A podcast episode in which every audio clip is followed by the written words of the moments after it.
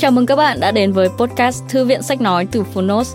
Ở podcast này, chúng tôi chia sẻ phần mở đầu và chương 1 của những sách nói bán chạy thuộc nhiều lĩnh vực và chủ đề khác nhau, được đội ngũ của Phonos chọn lọc kỹ lưỡng. Mong là thông qua podcast, các bạn sẽ tìm thấy những quyển sách phù hợp cho bản thân, kiến thức hữu ích cũng như những nguồn cảm hứng cho đời sống tinh thần và sự nghiệp. Podcast Thư viện Sách Nói được phát sóng đều đặn hàng ngày. Mời các bạn cùng đón nghe! Và nếu yêu thích nội dung này, hãy tải ngay ứng dụng âm thanh số và sách nói có bản quyền Phonos để nghe trọn vẹn cuốn sách. Ngoài ra, Phonos còn sở hữu hàng ngàn nội dung hấp dẫn khác như tóm tắt sách, ebook, thiền, chuyện thiếu nhi, chuyện ngủ, nhạc chủ đề, vân vân. Còn bây giờ, hãy cùng lắng nghe chương 1 của cuốn sách hôm nay nhé!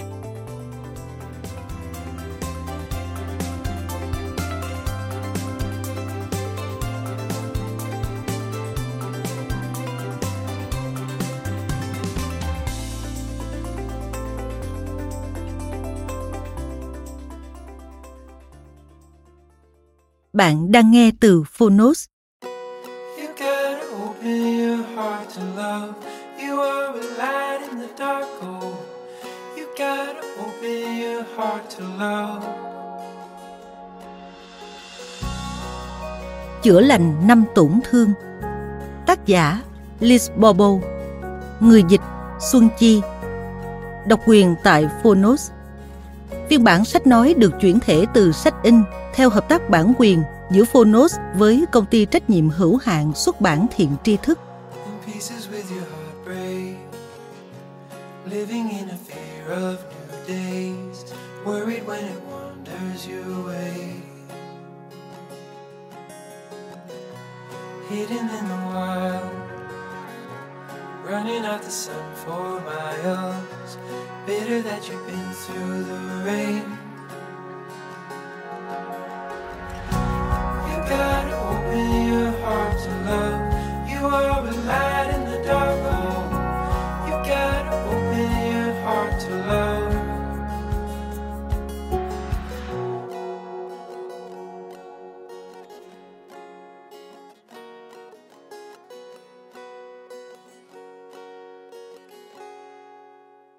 Lời mở đầu Đã 14 năm trôi qua, kể từ ngày tôi viết cuốn sách đầu tiên của mình về năm tổn thương linh hồn. Quyết định rằng, đến lúc chia sẻ với bạn rất nhiều điều tôi khám phá được trong quãng thời gian 14 năm đó, và để đặc biệt nhấn mạnh đến việc chữa lành những tổn thương đã gây ra đau khổ cho rất rất nhiều người. Nhận diện năm tổn thương linh hồn tiếp tục phá vỡ kỷ lục về doanh số bán hàng ở các nước nói tiếng Pháp và ở một số nước khác. Năm 2014, khi tôi đang viết cuốn sách này, nó đã được dịch ra 16 thứ tiếng. Tôi nhận ra rằng việc chỉ dành một chương để nói về việc chữa lành những tổn thương thì có vẻ như chưa đủ. Bởi vì tôi thường xuyên được hỏi làm thế nào chúng tôi có thể chữa lành được những tổn thương của mình nếu bạn chưa đọc hoặc nghe cuốn sách đầu tiên tôi tha thiết mong bạn đọc hoặc nghe nó. Bởi vì tôi không thể lặp lại tất cả những thông tin đã có trong cuốn sách đó ở cuốn thứ hai này. Trong chương 1, tôi đã chuẩn bị một bản tóm tắt ngắn gọn về những đặc điểm chính để gợi cho độc giả nhớ lại. Nhưng tôi vẫn muốn bạn đọc hoặc nghe cuốn sách đầu tiên của tôi về chủ đề đó bản ngã phản ứng mạnh mẽ trước những tổn thương đến mức nó dùng toàn bộ sức mạnh của mình để ngăn chúng ta hiểu hoặc khiến chúng ta hiểu sai về những gì đã được nói hoặc viết. Trong chương 3, tôi sẽ cung cấp thêm những chi tiết về ảnh hưởng to lớn của bản ngã đến việc cản trở quá trình chữa lành các tổn thương. Trong khi đọc hoặc nghe cuốn sách này, bạn có thể sẽ nhận thấy rất nhiều lần việc tôi không nói chính xác những gì đã nói trong cuốn sách đầu tiên. Làm ơn đừng lo lắng về việc bạn nên tin phiên bản sách nào.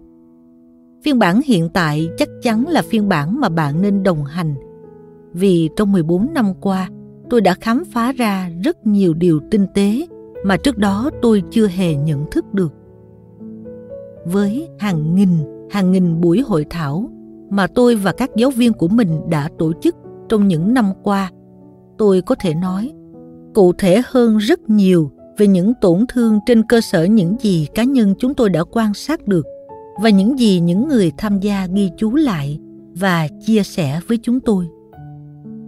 Trong cuốn sách này, bạn sẽ học cách đối mặt với một khía cạnh con người đang tiếp tục tin rằng một hành vi nhất định có nghĩa là phủ nhận, rồi một hành vi nhất định khác có nghĩa là bỏ rơi đối với năm tổn thương. Thực tế hoàn toàn khác. Khi nhìn nhận một vấn đề từ trái tim, bạn sẽ có nhiều hơn một góc nhìn tổng thể, đồng thời có thể quan sát cả con người và sự việc từ một điểm quan sát thuận lợi mới.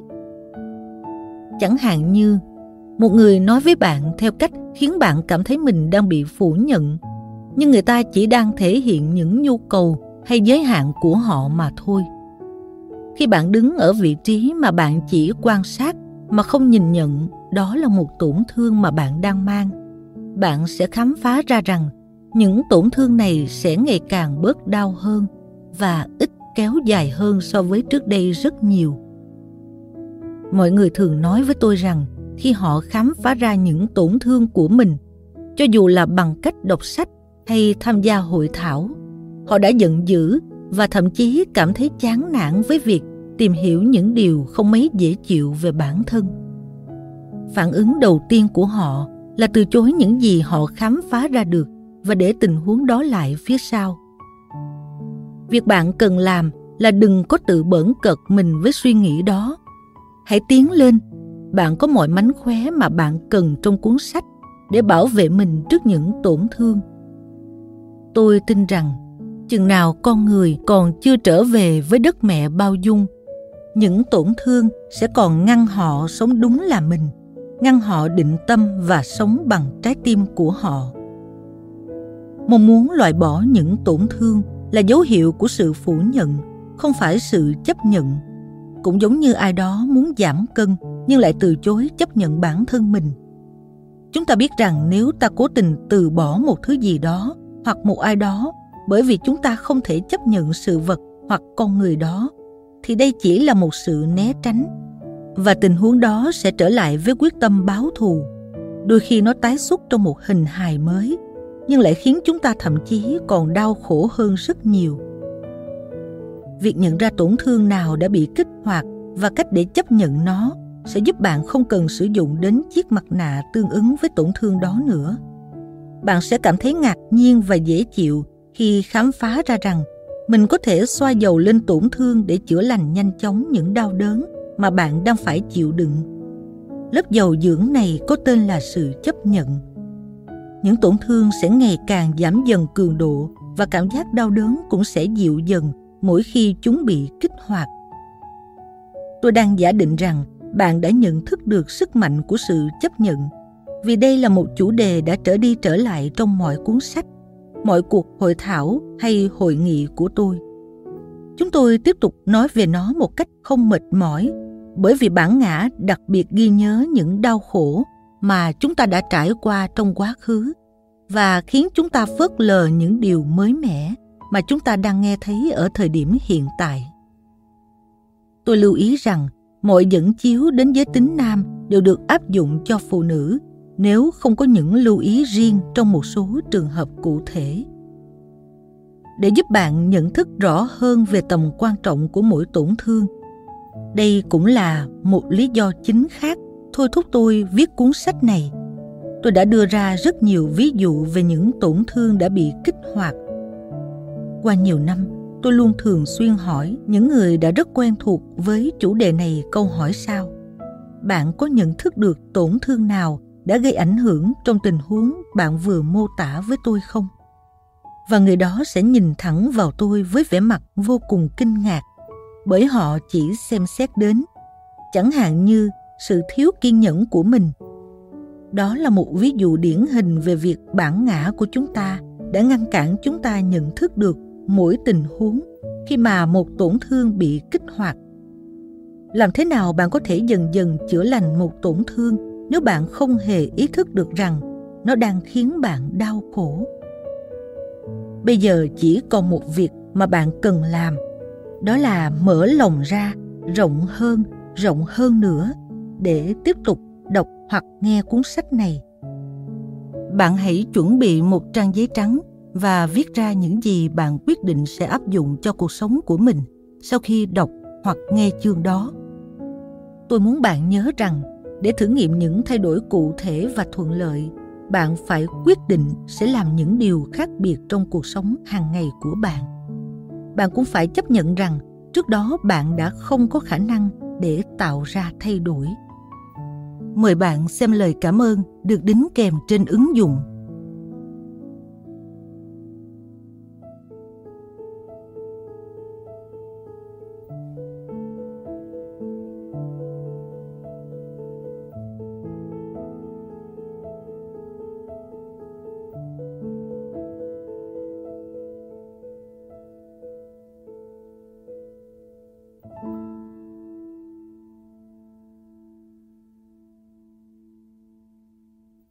Chương 1 Tổng quan về năm tổn thương.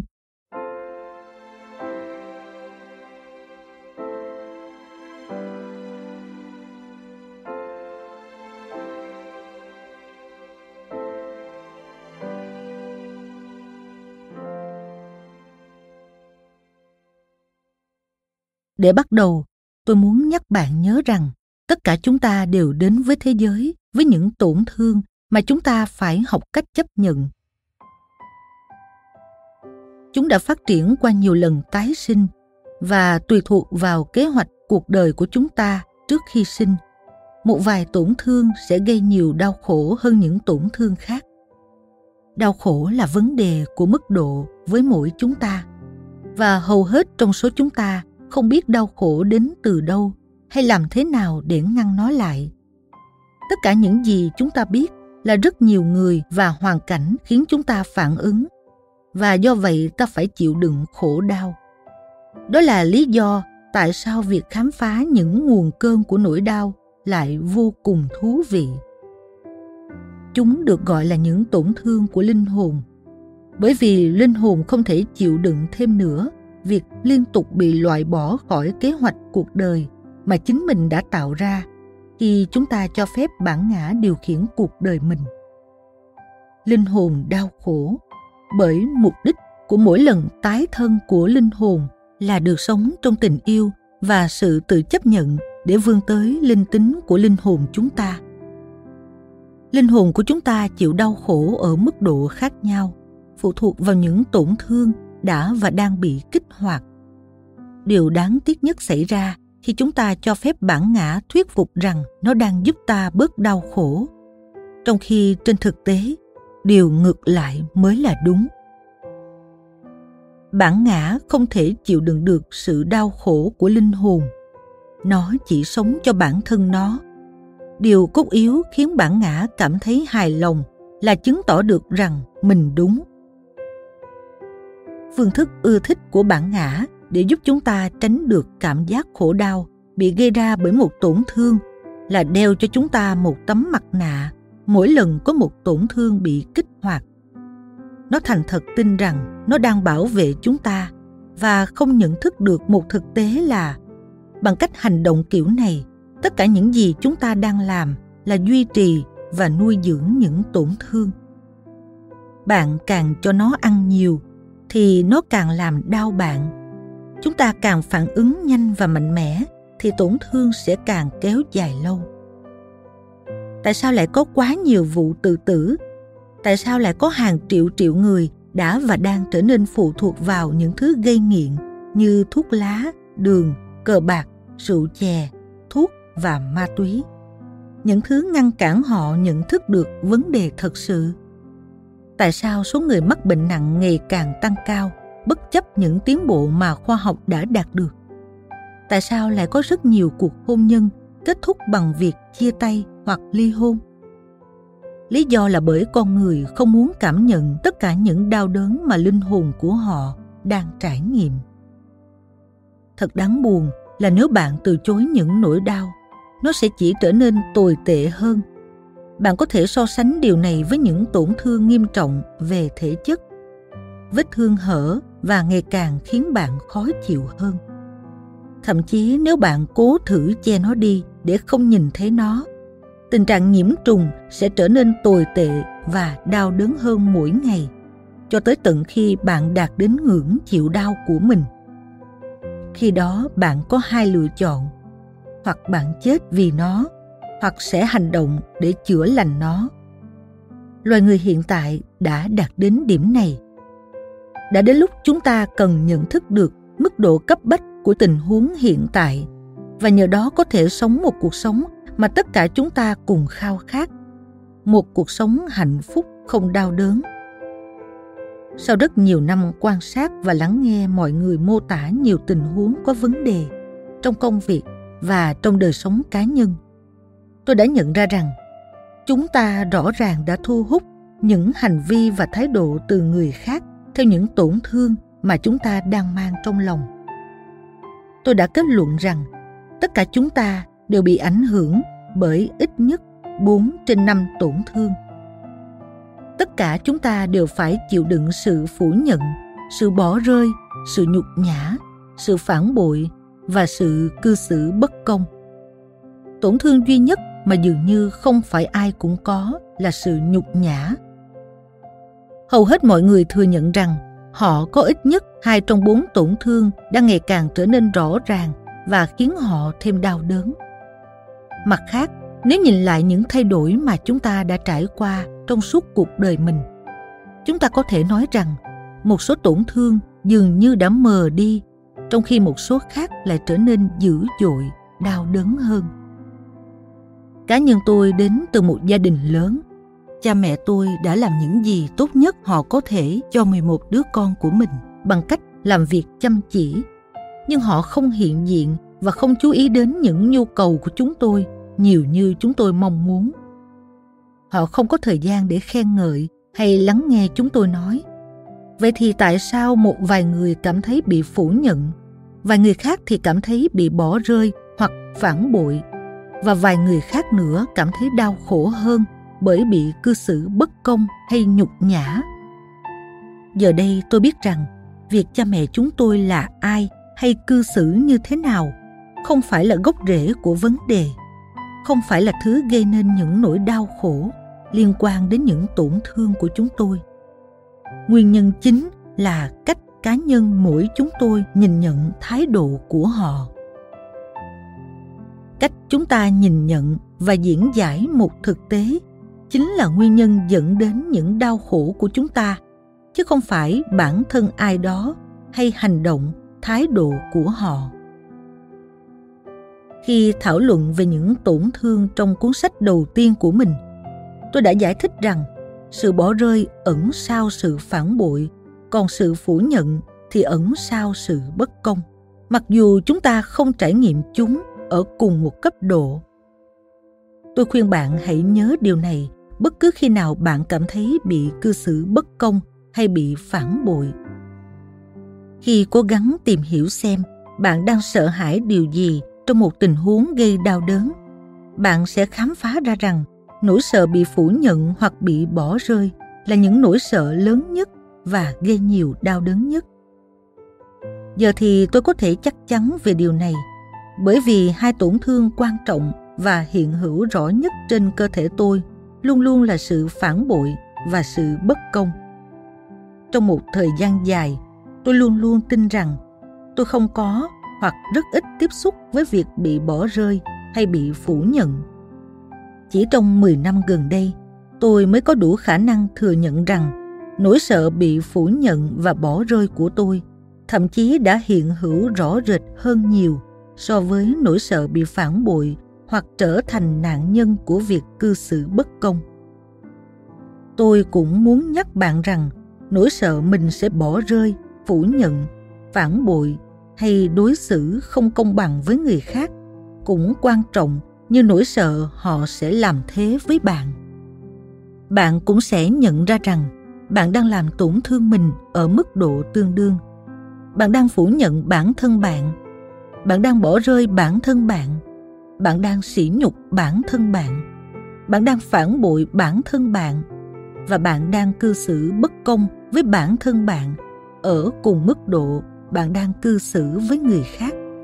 Và bạn đang chịu đau khổ cũng chẳng kém gì. Trong cuốn Listen to Your Body, tạm dịch lắng nghe cơ thể bạn. Chúng tôi gọi sự thật này là tam giác của cuộc sống. Mời bạn xem hình tam giác của cuộc sống được đính kèm trên ứng dụng. Trong phần tiếp theo, chúng tôi sẽ tóm tắt những đặc điểm của từng tổn thương và từng tấm mặt nạ mà bạn có thể liên hệ với bản thân khi đọc hoặc nghe cuốn sách.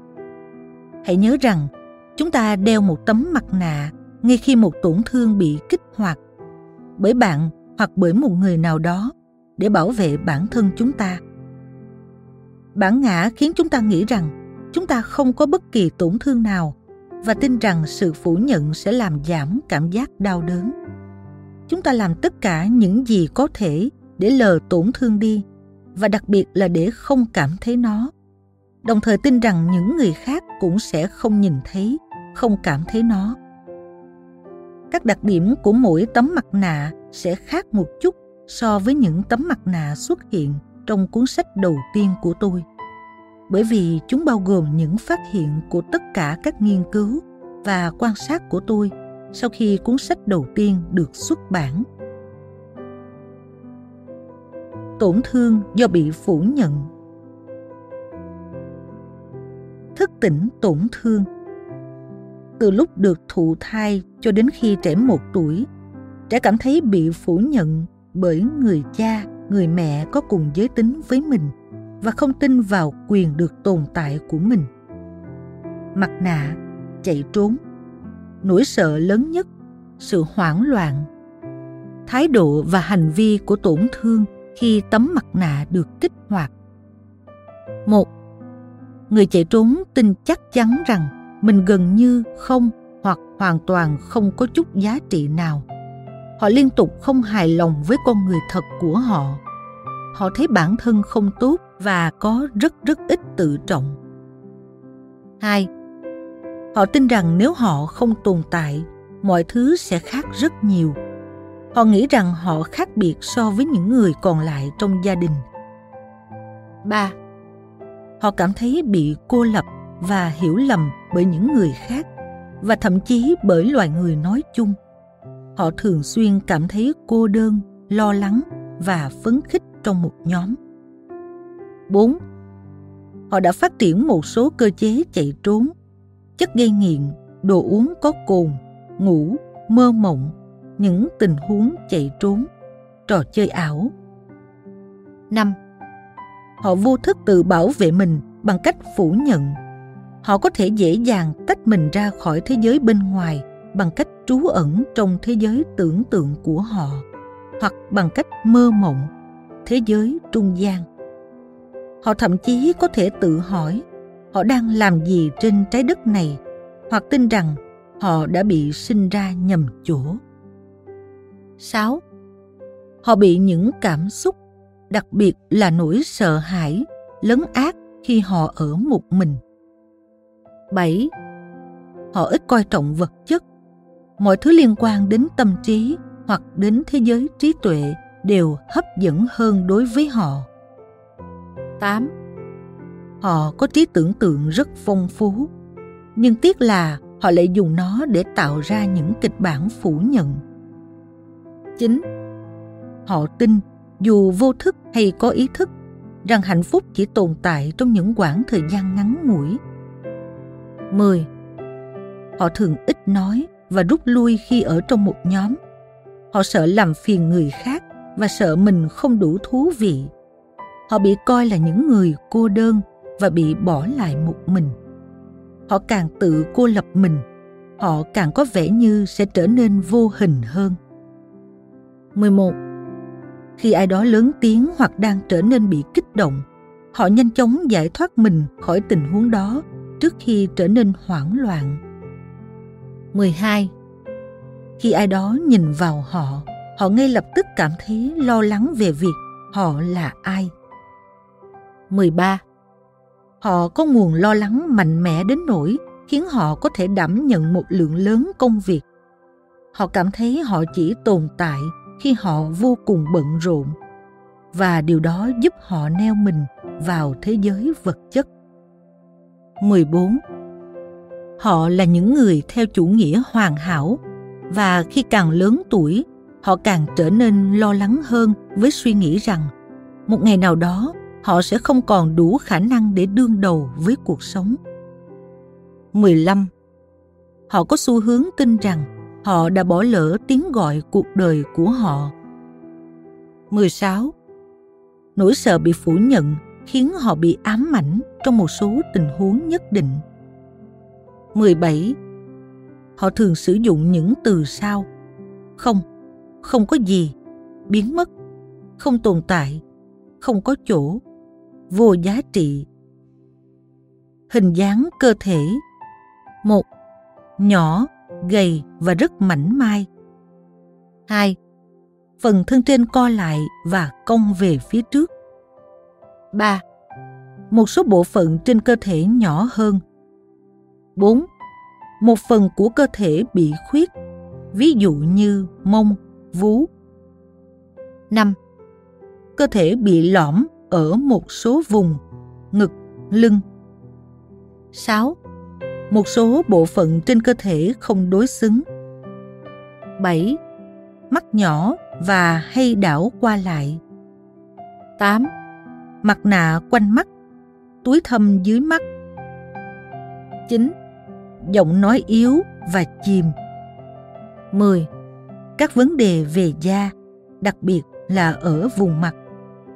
11. Thích quần áo màu đen. Mời bạn xem hình cơ thể của một người đang chịu đựng tổn thương của việc bị phủ nhận. Tấm mặt nạ chạy trốn được đính kèm trên ứng dụng. Tổn thương do bị bỏ rơi Thức tỉnh tổn thương xuất hiện khi trẻ trong độ tuổi từ 1 đến 3 tuổi, giữa trẻ và người cha, người mẹ khác giới. Một đứa trẻ phải chịu đựng việc thiếu đi sự hỗ trợ từ phía cha mẹ hoặc từ phía người cha, người mẹ khác giới trong mối quan hệ tình cảm yêu thương. Nó không được nuôi dưỡng về mặt tình cảm hoặc được nuôi dưỡng theo cách không thực sự nồng nhiệt hoặc không giống như những gì nó mong muốn. Mặt nạ, sự phụ thuộc, nỗi sợ lớn nhất, sự cô đơn. Thái độ và hành vi của tổn thương khi tấm mặt nạ được kích hoạt. Con người sống phụ thuộc gặp khó khăn khi sống một mình và vô cùng sợ cảm giác cô đơn. Họ tìm kiếm sự hiện diện và sự chú ý. Họ đặc biệt cần có sự hỗ trợ từ những người xung quanh. Một, họ thường chìm trong những nỗi buồn sâu sắc, cho dù khi đang ở một mình hay sống giữa mọi người mà không thực sự hiểu tại sao. Hai, khi họ ở một mình, họ có thể khóc rất rất lâu, không nhận thức được rằng họ đang cảm thấy thương xót bản thân. Ba, Họ vô thức tạo nên những màn kịch hoặc bệnh tật để thu hút sự thương xót và chú ý. Họ phát triển một thái độ nạn nhân, tin rằng đó là do họ không may mắn. 4. Họ dễ dàng gắn bó với người khác, thăm dò cảm xúc của người khác và sử dụng những vấn đề của họ để thu hút sự chú ý đến bản thân họ. 5. Họ thể hiện một khía cạnh ngôi sao vốn thường rất kịch tính theo cách họ thể hiện bản thân để thu hút sự chú ý. Họ thích nói về bản thân trong một nhóm và thường kéo mọi thứ quay về phía bản thân họ. 6. Họ bám víu lấy người khác về mặt thể chất và gặp khó khăn khi làm hoặc quyết định điều gì đó một mình. 7. Họ thường xin lời khuyên hoặc ý kiến của người khác và có thể thậm chí thể hiện việc không có khả năng làm gì đó chỉ để có được sự giúp đỡ không phải bởi họ không thể tự mình thực hiện nhiệm vụ khả năng rất lớn là họ thậm chí sẽ chẳng buồn nghe theo lời khuyên khi mà tất cả những gì họ đang tìm kiếm chỉ là sự chú ý.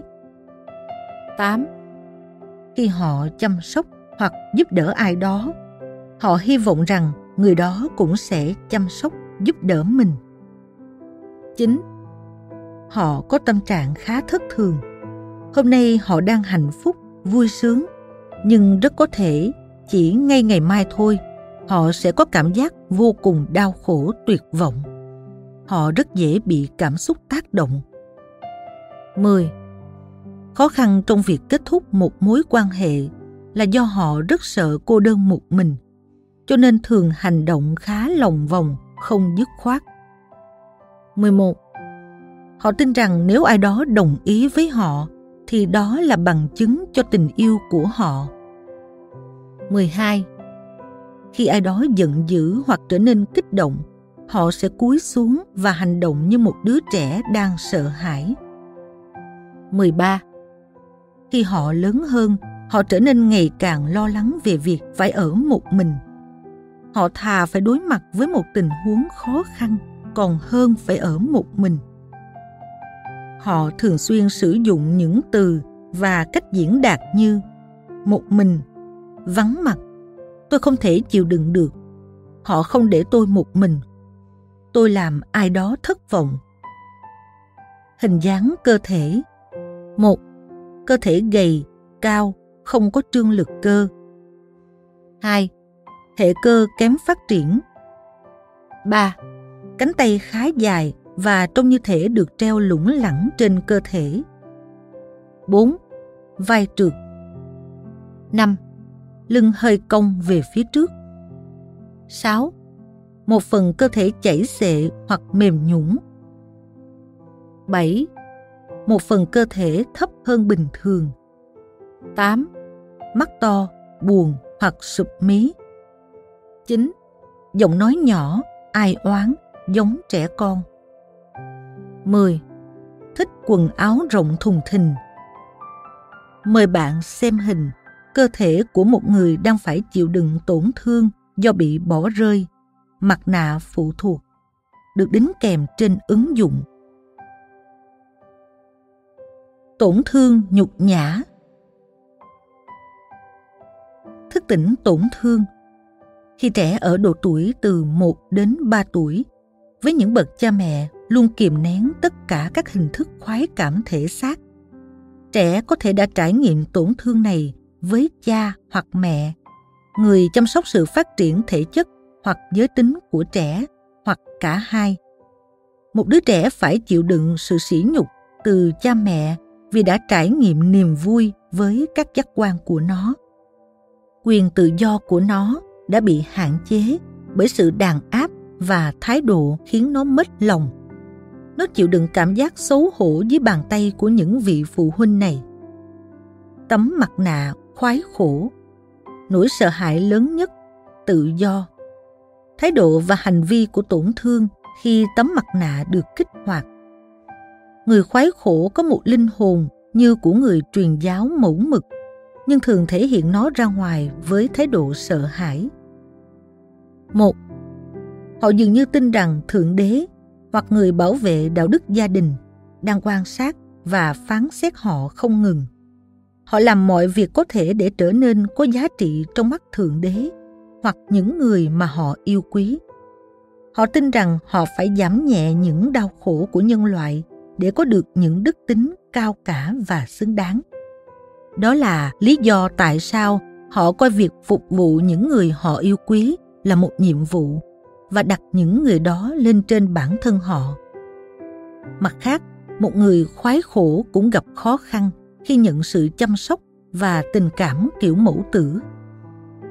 Hai, họ rất cẩn thận khi phát ngôn, vì đã được học rằng họ không được phép nói những điều có thể gây tổn hại đến người khác.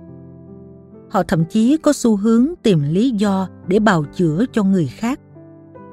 3 họ không muốn tiếp xúc với tính gợi cảm của mình, và niềm vui thú của họ gắn liền với khoái cảm từ các giác quan.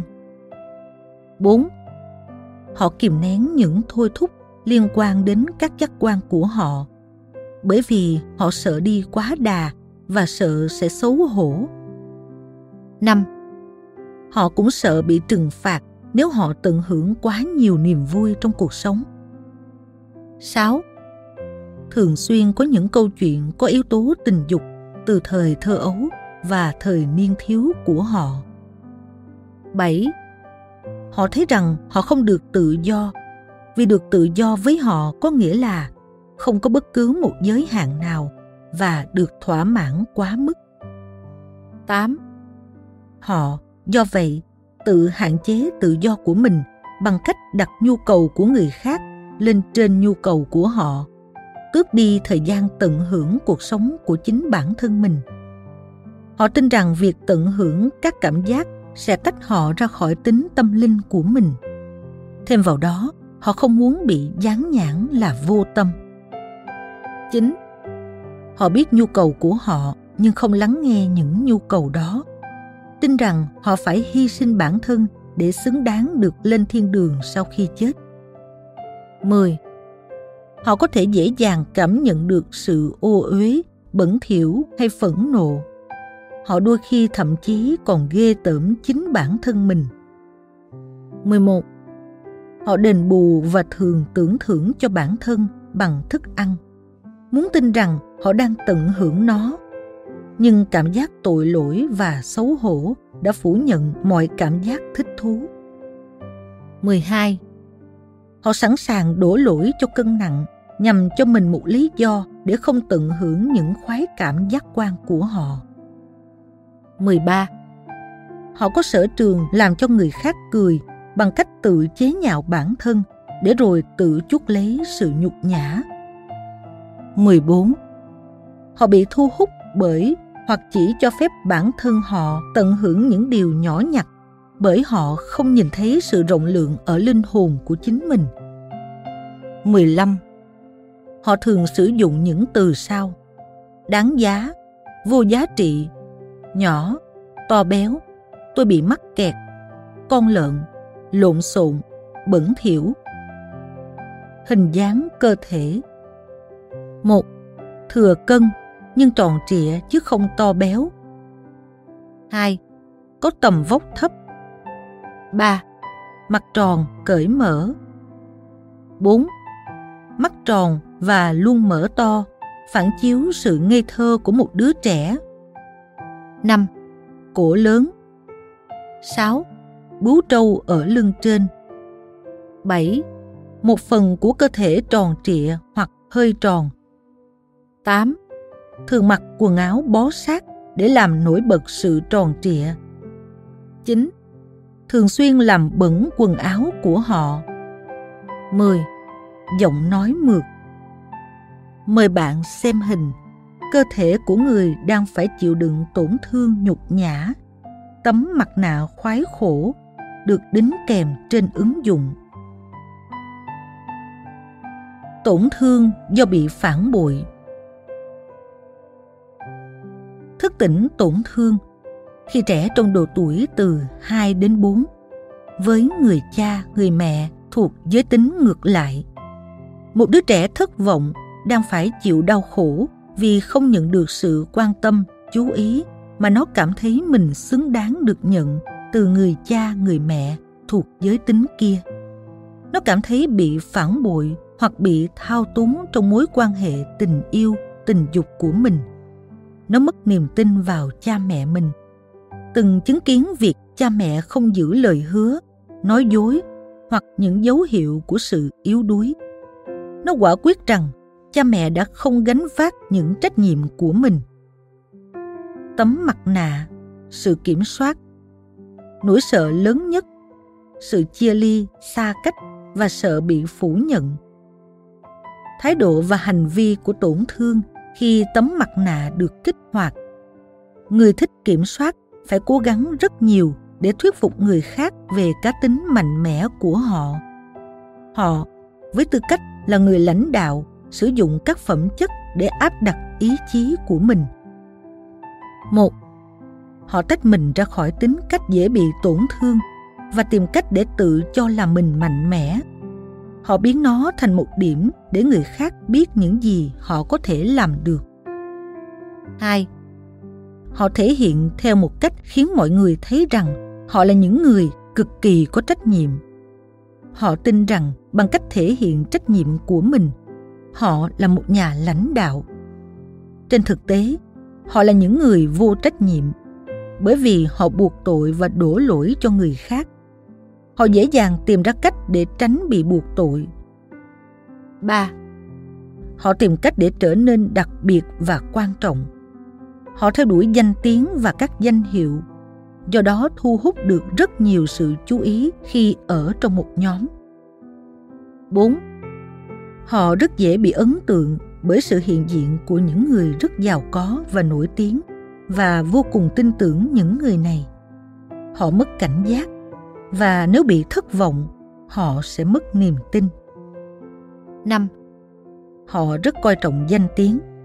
Nếu họ cảm thấy danh tiếng của mình bị đe dọa, họ sẽ sẵn sàng làm hoen ố danh tiếng của người khác. 6.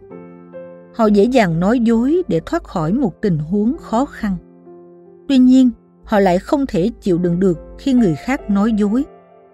Lời nói dối chứ không phải hành động là thứ khiến họ khó chịu. Chẳng hạn như nếu một người đàn ông nói dối vợ của mình, cô ấy sẽ khó chịu vì lời nói dối hơn là vì việc anh chồng kia đã bí mật gặp gỡ ai đó. 7. Họ luôn kỳ vọng rất nhiều vào người khác và luôn đòi hỏi rất cao.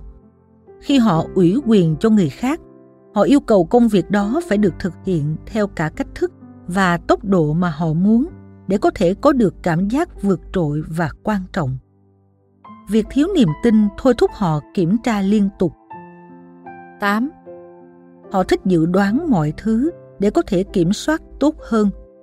Họ không thể chịu đựng được việc có ai đó đi cùng và phá vỡ kế hoạch của họ. Họ gặp khó khăn với việc chấp nhận những yếu tố bất ngờ. 9. Họ tin rằng họ là nhân vật không thể thiếu và rất thích nghĩ rằng những người khác sẽ không thể thành công mà không có họ. 10. Họ gặp khó khăn trong việc cởi mở và thừa nhận mọi thứ một cách dễ dàng vì họ không tin các thành viên có giới tính đối lập. Họ sợ bị lợi dụng. Họ đặc biệt không muốn nói chuyện về những điểm yếu hay thiếu sót của mình. 11.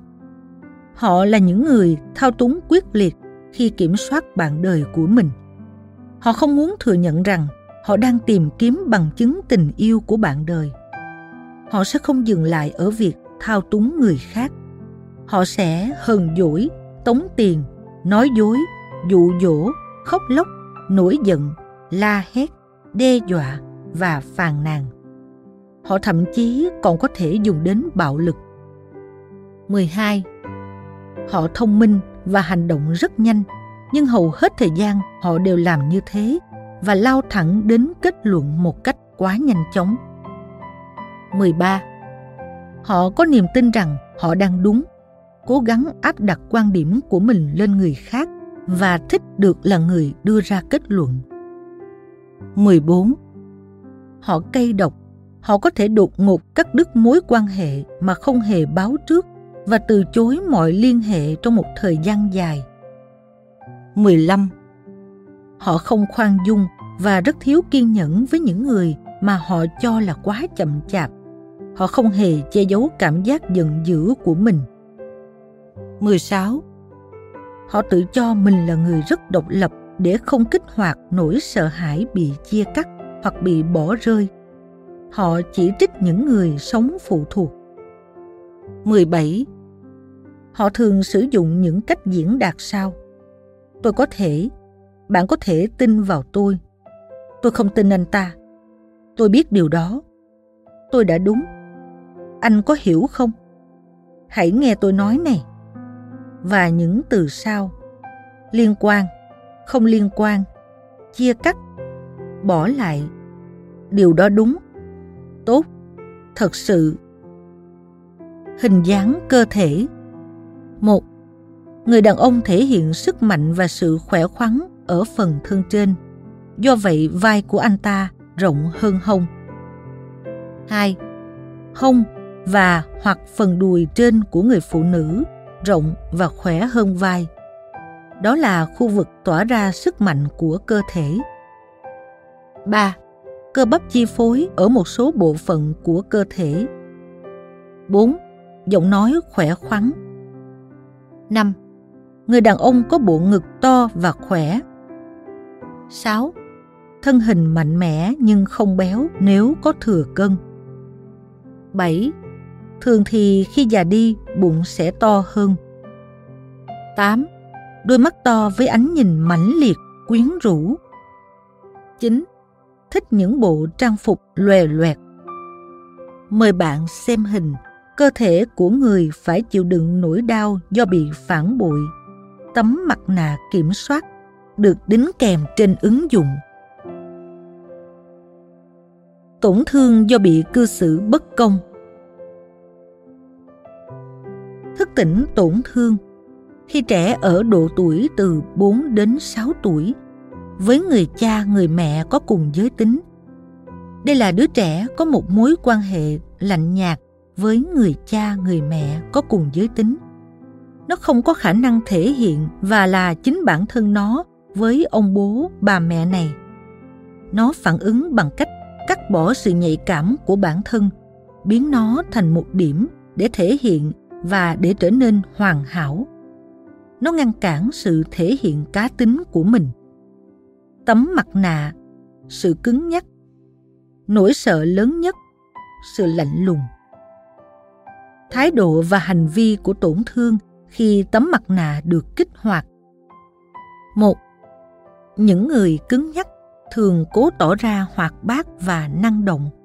Thậm chí cả khi họ đang mệt mỏi hai họ hiếm khi thừa nhận rằng họ đang gặp vấn đề hoặc rằng có điều gì đó đang khiến họ khó chịu nếu họ thừa nhận một vấn đề họ sẽ nhanh chóng thêm rằng nó không thực sự nghiêm trọng và rằng họ đang hoặc đã có đủ khả năng để tự vượt qua nó một mình. 3. Họ rất lạc quan và luôn muốn thể hiện mình là một người tích cực. 4. Họ kiểm soát bản thân để luôn hoàn hảo và phù hợp với lý tưởng mà họ đặt ra cho bản thân hoặc những gì họ tin là mọi người mong đợi ở họ. 5. Họ cố gắng hết sức để kiểm soát cơn giận của mình, điều mà họ nhận thức được vì họ rất sợ bị mất kiểm soát. 6. Họ có vẻ như kiểm soát người khác khi sự hoàn hảo của bản thân bị nghi ngờ và khi họ đang tự bảo vệ mình. 7. Mặc dù họ muốn mọi thứ phải hoàn hảo và công bằng, họ thường là những người đầu tiên phóng đại một sự thật hoặc một lời buộc tội. Họ không hề nhận thức được họ đang cư xử bất công thế nào với người khác và với chính bản thân họ. 8. Những người cứng nhắc không muốn cảm nhận. Họ khó thể hiện cảm xúc của mình, bởi vì họ không biết cách diễn tả sự nhạy cảm tuyệt vời mà họ đang sở hữu. Họ sợ mất kiểm soát và sợ mình không hoàn hảo trong mắt người khác.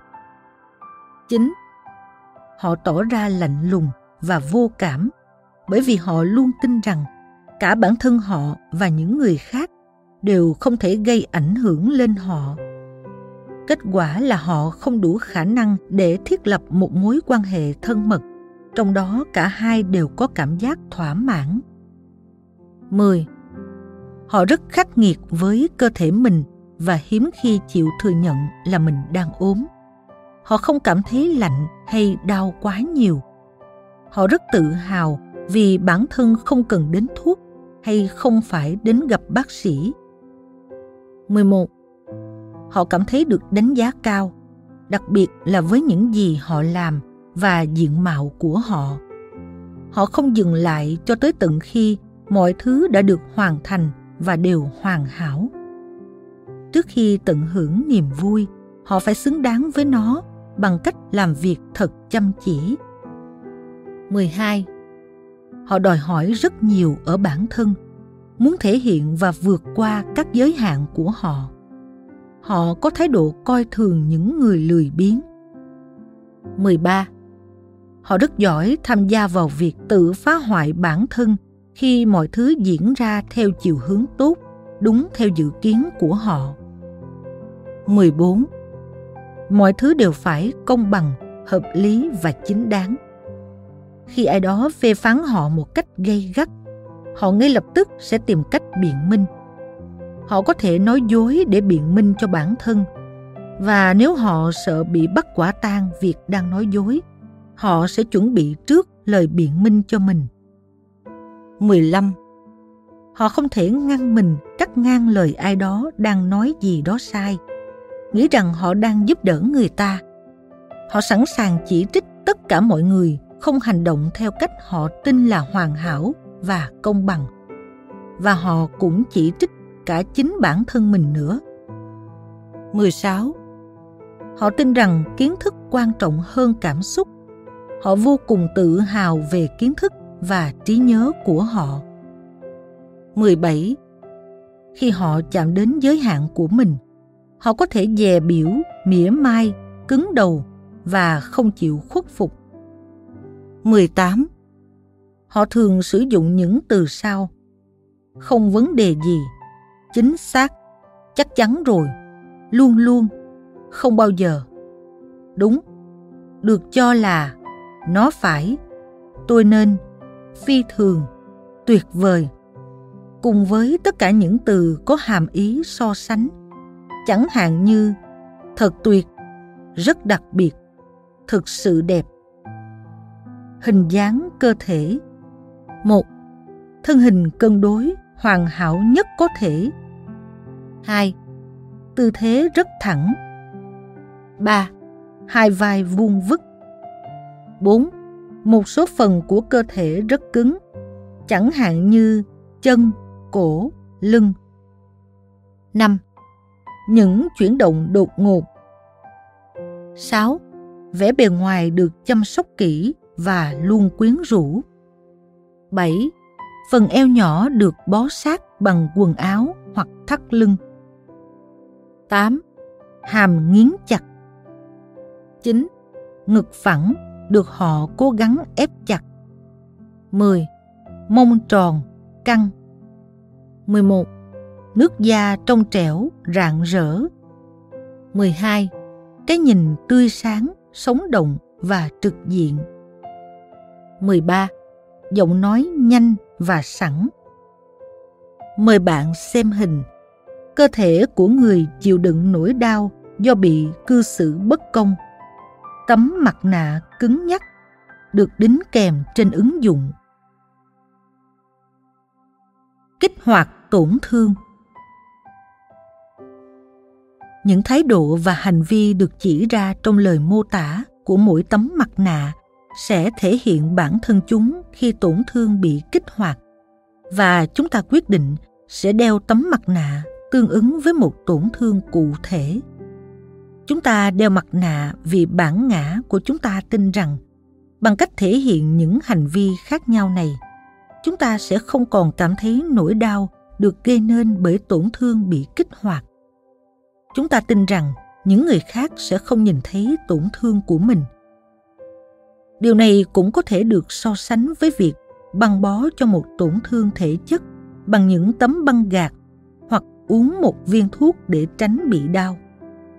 Bằng cách làm này, chúng ta giả vờ là mình không bị đau. Nỗi đau thể xác là sự phản ánh của nỗi đau tâm lý, và nó thu hút sự chú ý của chúng ta đến những nguyên nhân thực sự gây nên cảm giác đau đớn. Cuốn sách này cung cấp cho bạn những cách thức và phương tiện để tự mình loại bỏ những thứ có thể gây hại cho bản thân bạn tuy nhiên, hãy nhớ rằng, bạn cần làm nhiều hơn việc chỉ đơn giản là đọc hoặc nghe về nó. Bạn sẽ cần phải học cách thực hành những công cụ khác nhau mà bạn sẽ gặp. Và việc làm này giúp bạn dần dần giảm bớt những cơn đau mà không cần đến sự trợ giúp từ bên ngoài. Việc chữa lành tổn thương trong tâm hồn có thể so sánh với việc chữa lành tổn thương thể chất chẳng hạn như, những người có thể dễ dàng tìm thấy một thông điệp liên quan đến tình trạng bất ổn về thể chất. Hẳn đã trải qua nhiều giai đoạn học hỏi khác nhau. Mới đầu, họ không nhận thức được và hoàn toàn phụ thuộc vào sự giúp đỡ của những yếu tố bên ngoài, thuốc hoặc trị liệu. Sau đó họ phát hiện ra một thực tế là có một thông điệp vượt ra ngoài những nỗi đau thể chất và trong khi uống thuốc hoặc nhận sự hỗ trợ từ phía bên ngoài, họ cố gắng giải mã thông điệp ấy. Theo thời gian, họ khám phá ra thông điệp một cách nhanh chóng hơn và cuối cùng sẽ không còn cần đến sự giúp đỡ từ phía bên ngoài nữa. Một tổn thương bị kích hoạt hay bị ảnh hưởng theo một trong ba cách như đã đề cập đến ở trên trong tam giác của cuộc sống, chúng bao gồm một, bạn bị ảnh hưởng bởi thái độ hoặc hành vi mà ai đó thực hiện nhằm vào bạn hai, bạn đang cảm thấy tội lỗi với ai đó bởi vì những gì bạn nói hoặc làm hoặc những gì bạn dự định sẽ nói hoặc làm bạn sợ sẽ làm tổn thương họ và kích hoạt một trong số những tổn thương của họ 3. Bạn đang đau khổ bởi những gì bạn đang làm cho bản thân bạn hoặc cách bạn cư xử với chính mình. Hàng ngày, chúng ta chuyển từ tổn thương này sang tổn thương khác, phụ thuộc vào hoàn cảnh và những con người mà chúng ta kết giao. Nói chung, tôi đã lưu ý rằng ở nơi làm việc, chúng ta thường xuyên phải chịu đựng những nỗi đau của việc bị phủ nhận và việc bị cư xử bất công hơn trong khi đời sống cá nhân, sự bỏ rơi và việc bị phản bội lại thường xuyên xuất hiện hơn. Tổn thương nhục nhã luôn được trải nghiệm khi ta đối diện với chính mình. Chúng ta không buộc tội người đã sỉ nhục chúng ta. Điều này sẽ được giải thích rõ hơn trong chương nói về tổn thương nhục nhã. Bây giờ, tôi đã đọc hoặc nghe xong chương này rồi tôi viết ra những gì tôi quyết định sẽ áp dụng trong cuộc sống của mình.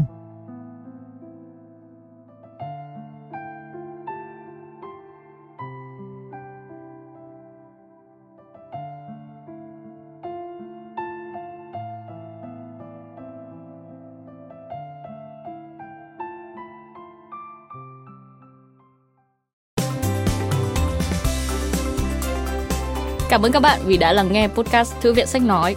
Podcast này được sản xuất bởi Phonos, ứng dụng âm thanh số và sách nói có bản quyền dành cho người Việt. Hẹn gặp lại các bạn ở những tập tiếp theo.